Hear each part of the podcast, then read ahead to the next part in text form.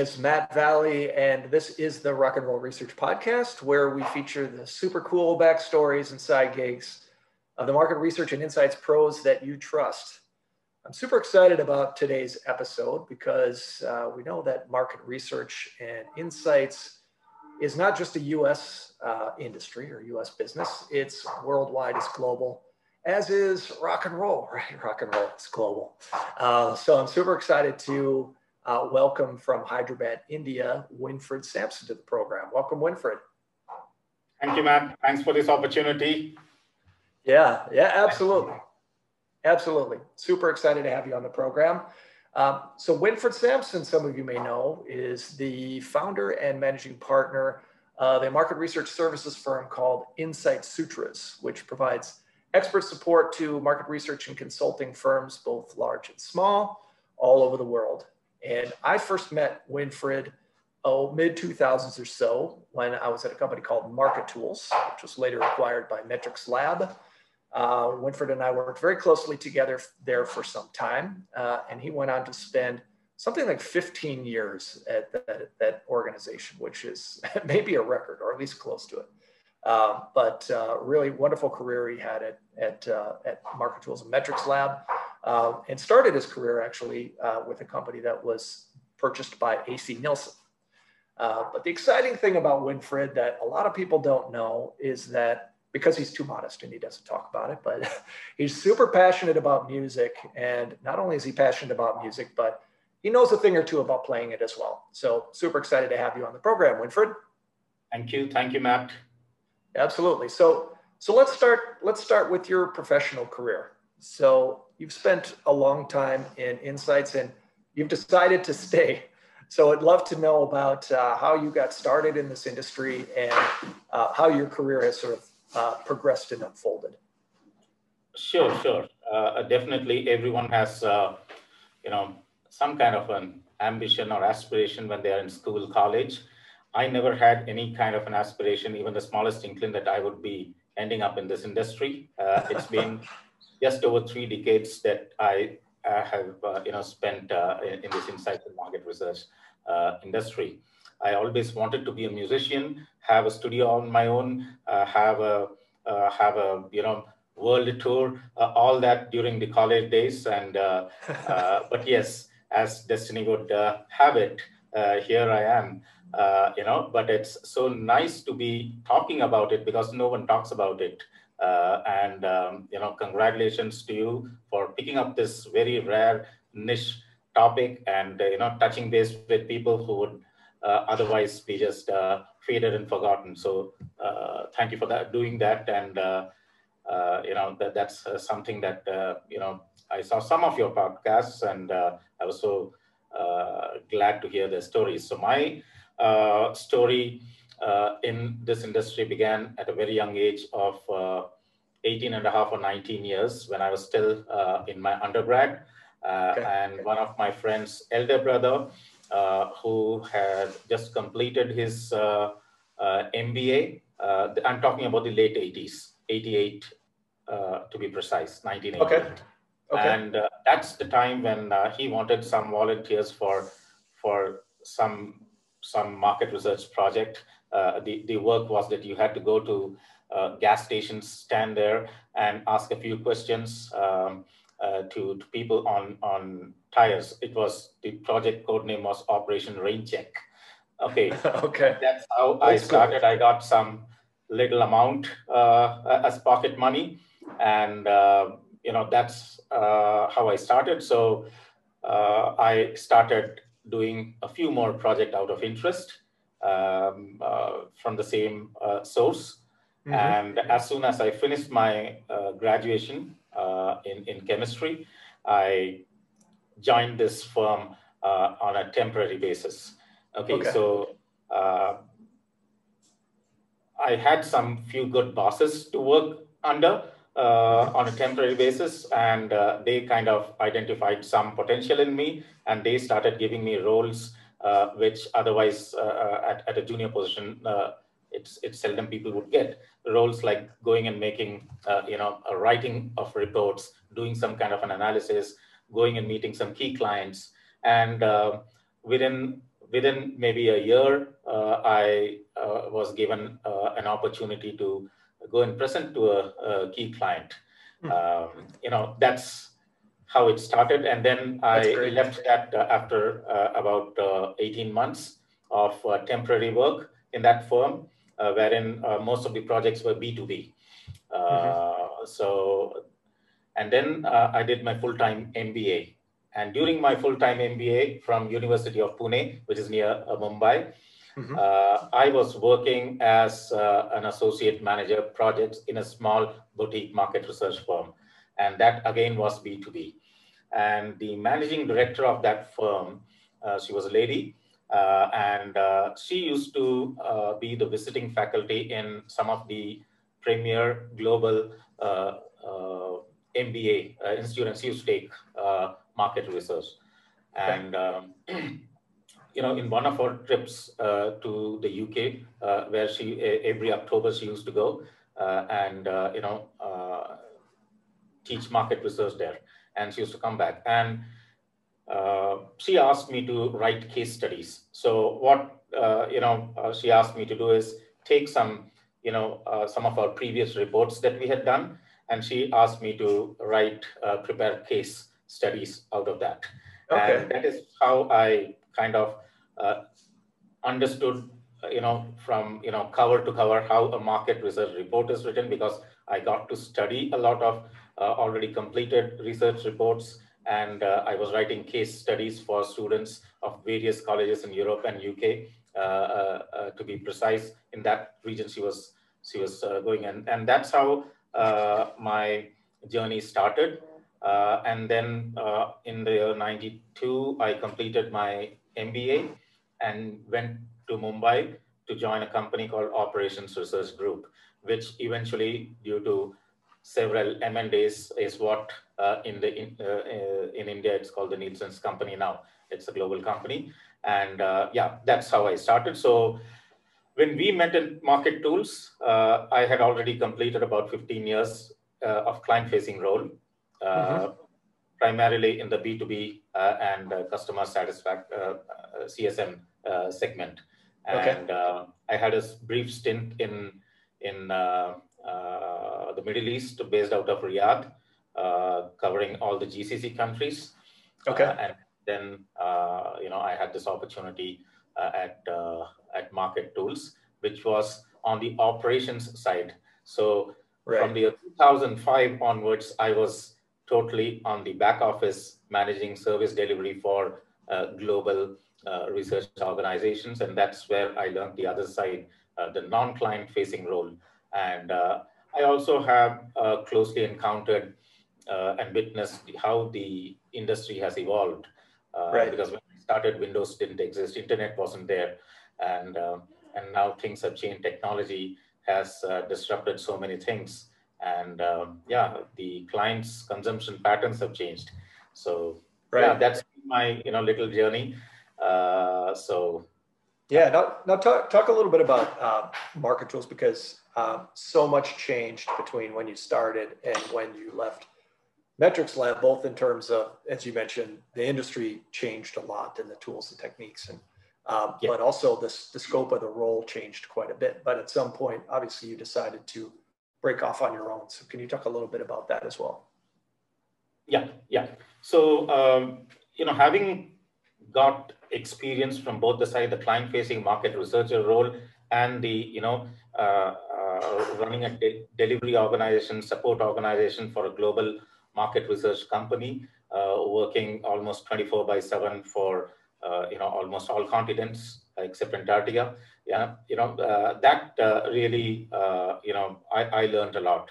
Uh, mm-hmm. initially i i was in uh, you know quite a disagreement to the model of operations uh, because you know i saw technology disrupt so many things. So i had to learn and accept some of these things and then eventually embraced and before scaling up and growing the organization. So what transition i saw was from you know uh, from from a consultant who would who would actually do a lot of primary uh, research and assimilate all the information, ponder over it, do in-depth analysis, uh, take you know uh, micro and macro level uh, factors that influence, and then uh, come up with a with an analysis and eventually a recommendation for any kind of decision. You know, now all of that, which took time, many many weeks, is uh, you know truncated to a few days or maybe a right. few hours. Yeah. And that was something which I wasn't able to accept totally. And uh, uh, I did go through a tough learning curve. Eventually, I understood, you know, why, uh, you know, uh, this is the way it is. Uh, sure. Because clients, uh, the demands of the clients, Uh, the needs of the clients also has undergone a massive change. And to put up with that, uh, this thing was required. And uh, the reason why I uh, you know, uh, wanted to start uh, on my own was that I wanted to marry both these, you know, philosophy or viewpoints of, you know, is this a good research? Is this a bad research? Is technology good for research? And I, I think the Uh, answer lies somewhere uh, uh, in between. a good balance of both is what is required. And many of uh, our uh, research and insights consumers are missing out big time on that. And I thought that, you know, uh, I, I, I, would, you know, start something in which we drive home this point that, you know, decisions have to be made and, you know, there has to be some kind of a human intellect and human intelligence also involved, not just technology and mechanized processes which are templatized. So that's that was my driving factor behind uh, starting uh, my my company Insight Sutras. Yeah, that's great. Well, um, you know, so some listeners may know that I've I've been involved to some extent in in helping you out in the, the early stages of that, along with a couple of other people, Russ Rubin and, and Dave Rosenblatt. Yeah. All of us met at uh, at Market Tools once upon a time, so it's kind of like getting the band back together, man. So yes, indeed, it's a lot of fun. It's a lot of fun. So so let's talk let's talk music, Winfred, because you and I have talked about music before, but and you've alluded to the fact that you wanted to have your own studio and, and you wanted that to be part of your career. So talk about your journey in music and maybe a little bit about some of your favorite moments. Okay. Okay. So, uh, you know, um, before I begin, again, uh, I want to reiterate that uh, I'm not an accomplished musician but I do relate myself very closely to music. Uh, my family has uh, a very uh, close, uh, you know, contribution to the industry, at least in the Indian, um, uh, you music industry, mm-hmm. by inventing few of the traditional musical instruments that come. You know, my family had contributed oh, cool. to that. My mom was a blend of both Carnatic. Carnatic is a form of Indian classical music. Uh, okay. So there are two main streams in India for Indian classical. One is called Hindustani, and uh, which is more prevalent in the north of India, and one is Carnatic, which is more pre- prevalent in the uh, south of India. So in the late 40s and mid 50s, my mom uh, was uh, um, uh, into Carnatic music. She's she did her you know um, post graduation in that during those days. And, okay.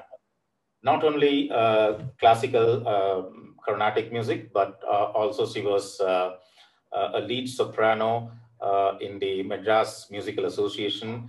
I, I, know you wouldn't know, there was a famous person by name Handel Manuel. So she was under his tutorship and um, part of the you know uh, choral music society there uh, oh, wow. at that time. Uh, she was one of the lead sopranos, and uh, yeah, so so naturally I got some of that rubbed into me. Uh, yeah. Though I I'm not a vocalist, uh, but I do understand music. I can play a few uh, ragas in my guitar, though I'm not okay. a guitarist. I can play the keyboard, though I never got any formal education. so that became a drawback in my later years when I actually wanted to participate or go uh, into studios uh, for for some small budget movies.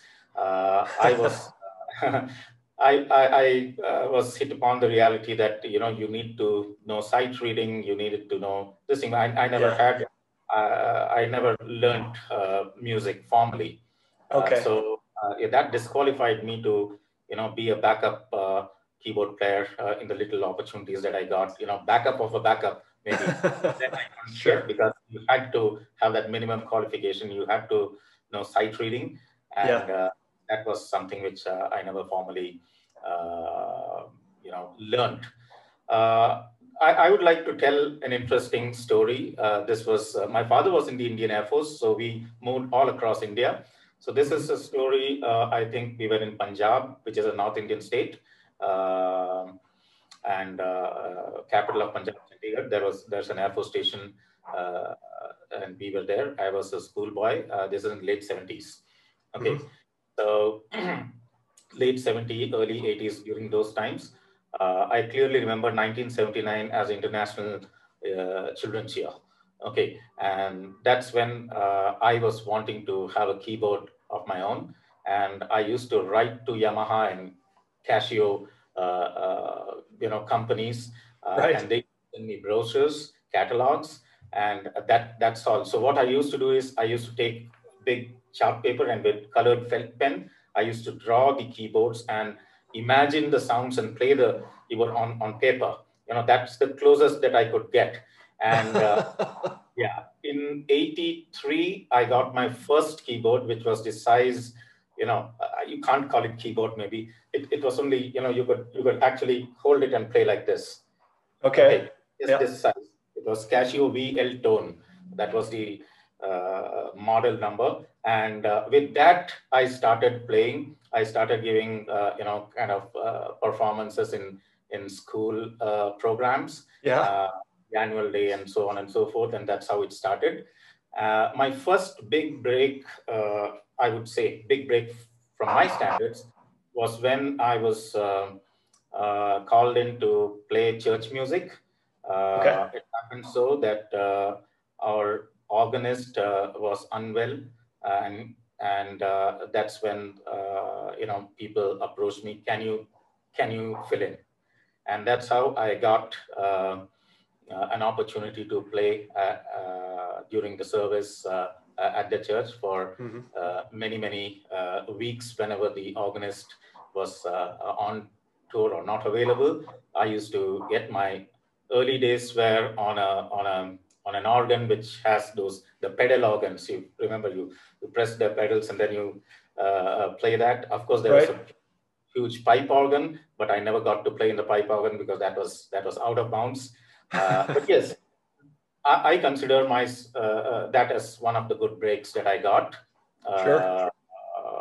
playing in the church because you cannot afford to go wrong. and there is a congregation. I knew, you know, how the, how to pace uh, each of the hymns uh, that were uh, there because the congregation would start late and drag on. So, you know, either to follow the congregation, you will lose. So to lead the congregation, you have to be really, you know, be focused. So all those things. I, I, I learned. Uh, this was uh, I think in the mid 80s. Yeah. Okay. And then from let's say uh, 85, 86 onwards till maybe 1991, uh, regularly during uh, you know India's biggest festival, Diwali, uh, mm-hmm. festival of lights. Yep. During that time, Diwali and Dussehra, during that time, there, there would be a 10 day vacation for school.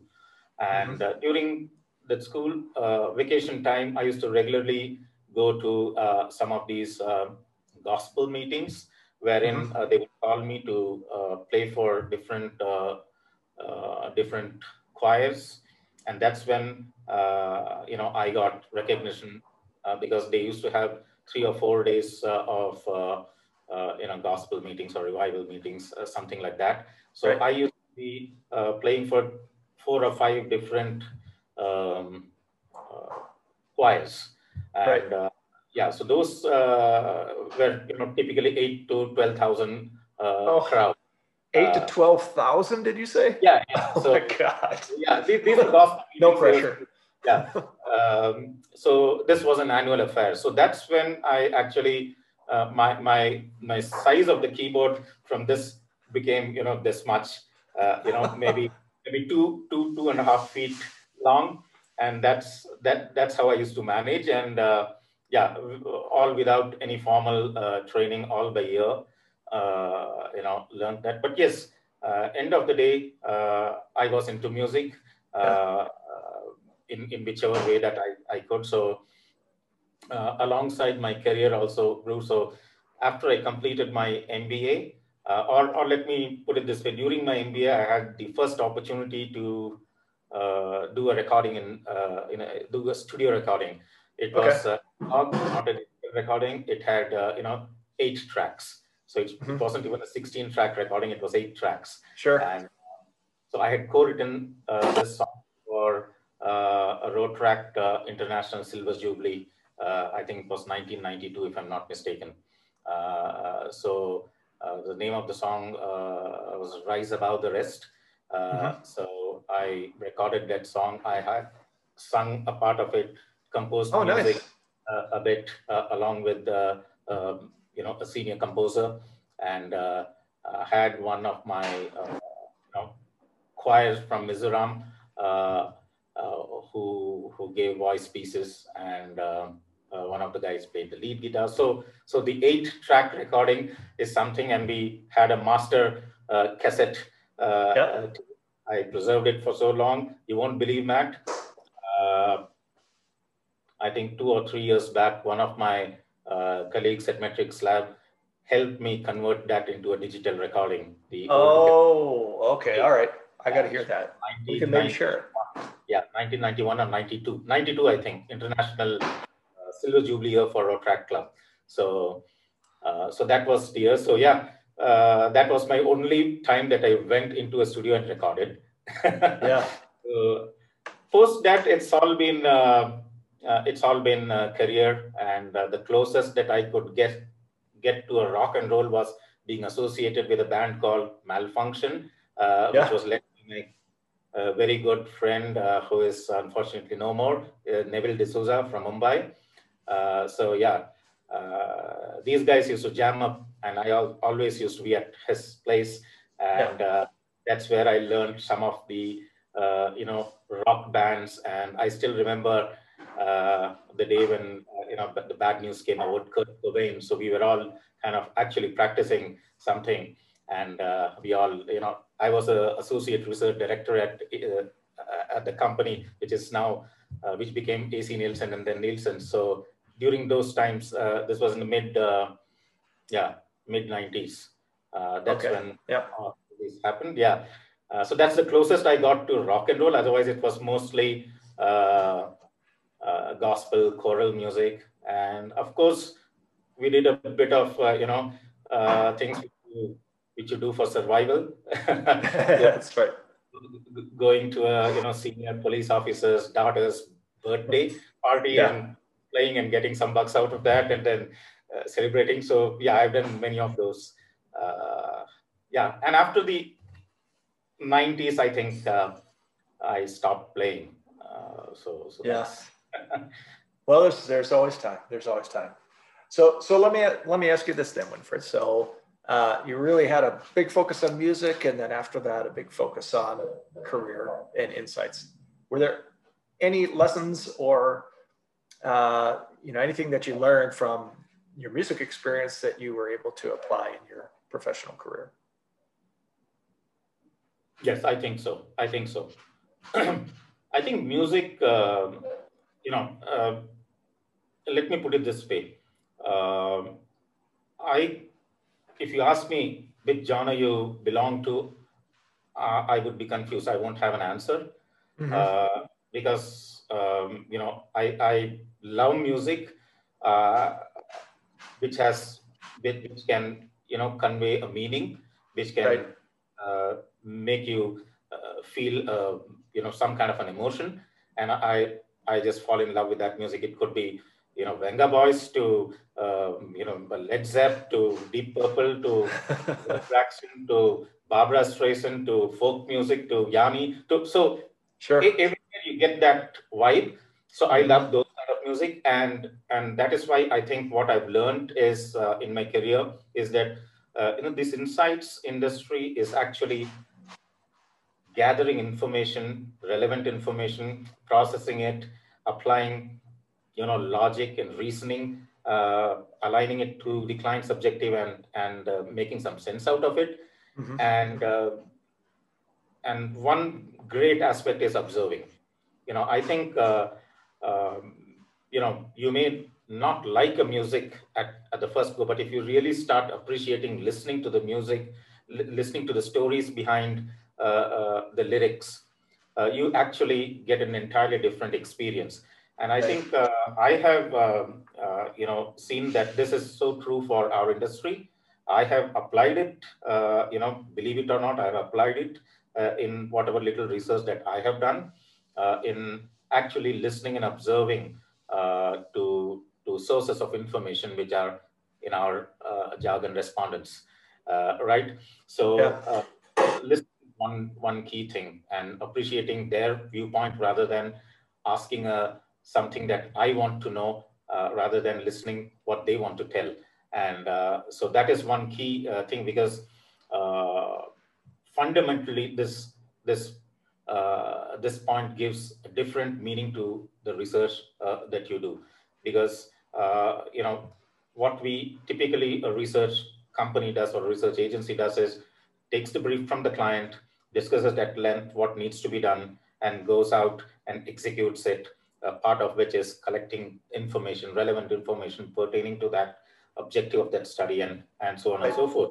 So many a times it so happens that the research agency and the clients uh, miss out something which the customer wants to say or uh, right. because they it, it's not there unless you go and start talking to them observing them then something comes out and then several times over i've gone and told the client listen this is what the client is expecting this is what they're saying we we had three rounds of meeting before finalizing the questionnaire but we never thought about this so that's what uh, listening and observing or appreciating what the client says brings about, which is definitely what music has taught me.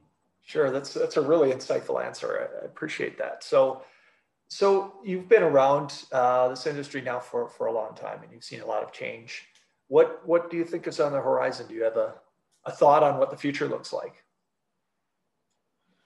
Yeah, as I said, uh, uh, Matt, technology is there. It's like you know, I know you you you're still part of a band and you had your reunion uh, and uh, you're the performing great going. Uh, so yes, uh, so that is actually composing and playing music, giving live performances. Okay, keep that on one side. On the other side, uh, you have technology. You have mm-hmm. DJs who can create music. So uh, the crowd laps up both you know live performance as, as well as you know they love DJs. Sure. You know, so the industry uh, you know has both these end of spectrums. One is the hardcore, uh, you know, uh, conventional types of primary research, which I think cannot be uh, totally replaced. On the other side, you have technology intervention, disruptions, you know, quick, fast turnaround, agile research, so on and so forth. Right. Both are music Okay, but and the clients want both. So can you take a stand that this is right and this is not right? I don't think so. I think uh, both are important, and the right way to go is make the client understand that this both thing is important. For example, I have encountered several examples uh, of, of big brands uh, investing so much huge money in getting things done quick, fast, using the best of technologies in the world, but actually making a decision which is not actually an intelligent decision. And uh, that's one of the reasons which I strongly felt about that there has to be uh, an even balance. You cannot replace human uh, intellect and human intelligence. It's like, uh, you know, there's uh, going away from music. I, I, can also give an example. Uh, you know, just earlier this week, I was talking to a to a to a doctor, you know, who who whom I was uh, trying to build uh, a strategy for his uh, super specialty hospital. He wanted mm-hmm. to be mm-hmm. Number one in, in one of the cities in India. And while discussing that, you know, we came upon this topic, e-medicines, e-surgery, robotic surgery, so on and so forth. And right. on the other hand, the doctor's touch. or the physical presence, the, the patient gets assured that this is a doctor that I can relate to. So right. it both makes sense. It both are a process that needs to be uh, married for good healing to happen. Uh, and right. today's market research industry is uh, actually uh, need to take a pause and, and answer this, especially the consumers who are paying millions of dollars to get these things done quick, fast, templatized, uh, good look, uh, you know, appealing. But in the end, uh, it's it's the insight. Uh, it's the insight that you apply in a decision. Right. Uh, that's what matters. And I think uh, I, I I think we we need to evangelize this blend of both mm-hmm. because you cannot just live without each other. Technology is a must, but it's not everything. Yeah. I think we stand there uh, and I can draw a parallel between what DJ or music can be composed, music can be manufactured. Do you yeah. agree? Yeah, right? yeah, absolutely, absolutely. I, I, love the analogy. I mean, it's it's, yeah. it's spot so, on. Um, so I'm going to steal it and use it. yeah, consumers can pay. Uh, you know, anybody can become a musician nowadays. Yeah. They need to do a bit of technology. Okay, yeah. They cannot be composed music. Uh, the client will not, uh, is buying both. And I think that's what uh, we need to, you know, uh, see where where uh, we stand. And I think there is, uh, there will be a realization in the client side that both is needed. And I think that's where the real value lies of insights yeah. in this. Here, here, here, here. All right, so I'm going to switch gears a little bit, uh, Winfred. So this is a podcast, right? Uh, so I'm curious to know if there are other media, whether it be podcasts or blogs or something else, that you find particularly uh, inspirational or enjoyable that you want to share with others.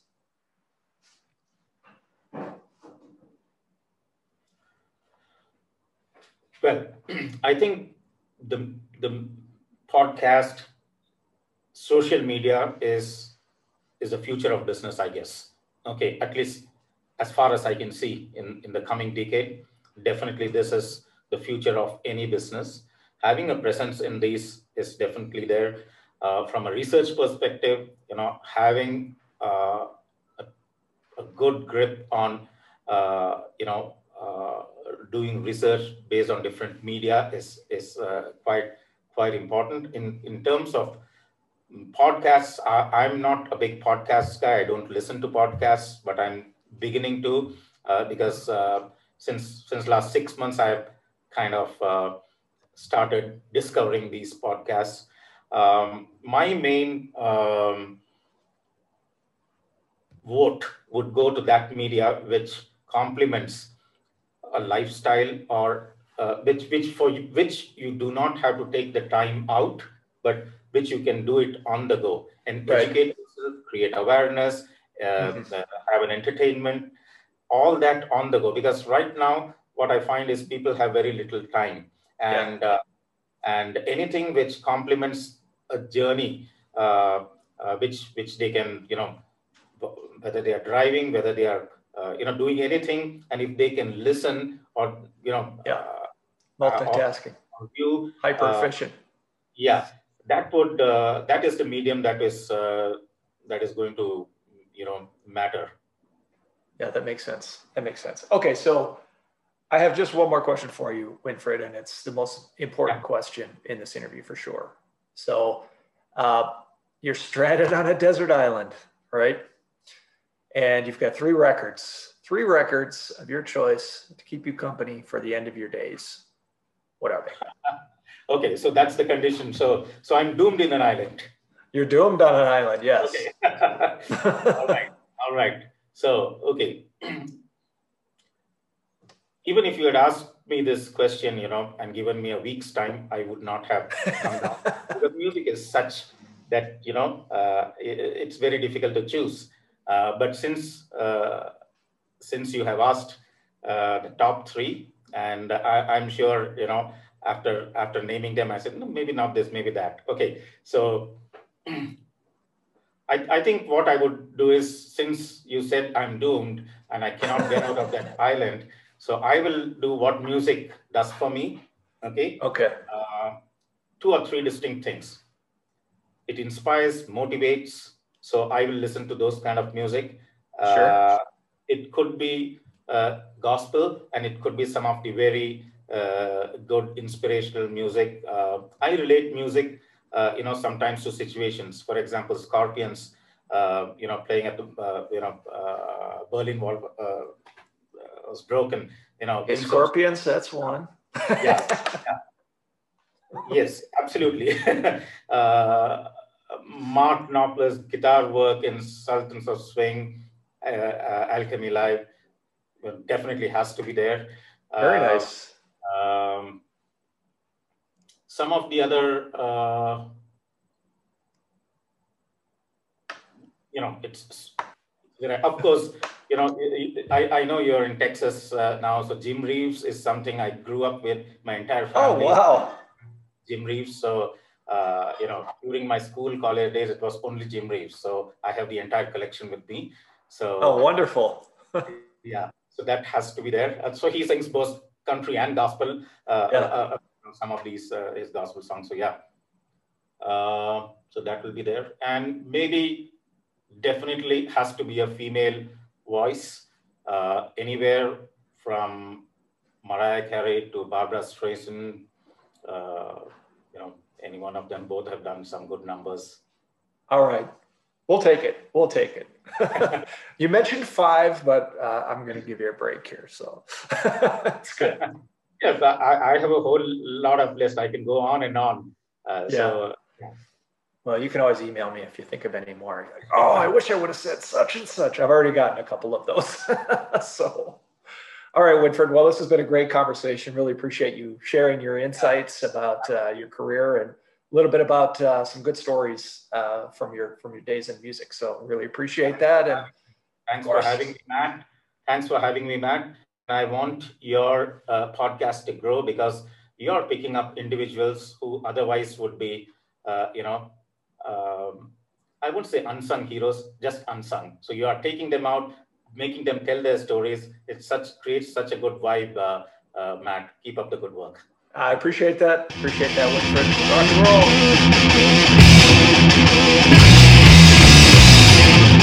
roll.